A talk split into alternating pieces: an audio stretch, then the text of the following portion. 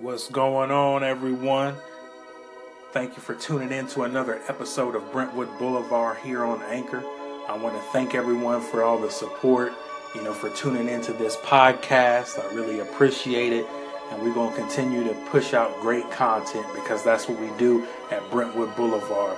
We change communities through communication here at Brentwood Boulevard. So, you know, continue to tune in.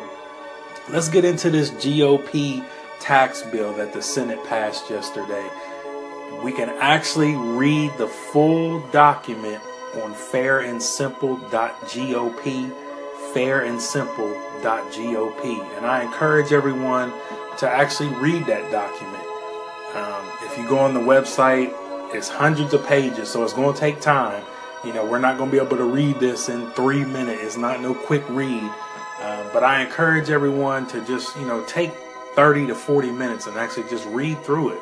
You know, if we could spend three, four hours a day on social media, you know, just following friends and wondering what celebrities are doing or what hilarious videos have popped up, you know, we need to be paying attention to the, the bills that's actually creating change.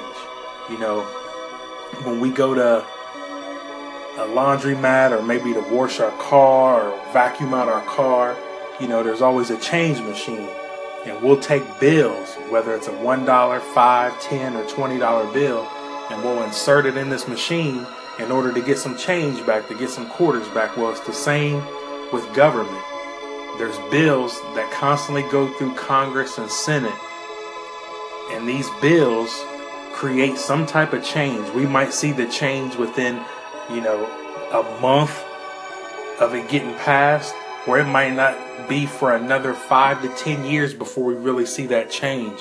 So I just want to encourage everyone to start paying attention to these bills. You know, sometimes we're focused on the dollar bills and how much money we're making, but you know, we got to shift our focus into paying attention to bills that are not only going to affect our lives, but future generations' lives, our kids, our grandkids' lives. You know, we don't pay attention to a lot of these bills, and then four or five years down the road, we're complaining about change. And it's like, where's all this coming from? You know, how come they're taking this much money out or this and that? Well, if we would have took 20 to 30 minutes four or five years ago and read some of these bills, uh, we would see why the change is happening.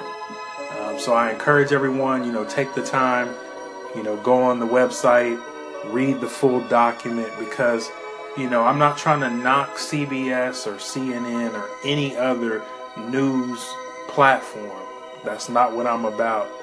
But we can't always, you know, believe what they tell us because they're always telling us here lately with this bill that, oh, it favors large corporations. And when you read it, it does. But at the same time, we got to, you know, develop the habit of doing research ourselves, not just believing believing everything that the media feeds us. Sometimes we be, oh, well, that's what they said on the news, and that's what I heard. I read it online, you know, but it's like we're not conducting any type of research for ourselves to get the facts. So, uh, you know, I just encourage everyone to just pay attention to the bills that really create change.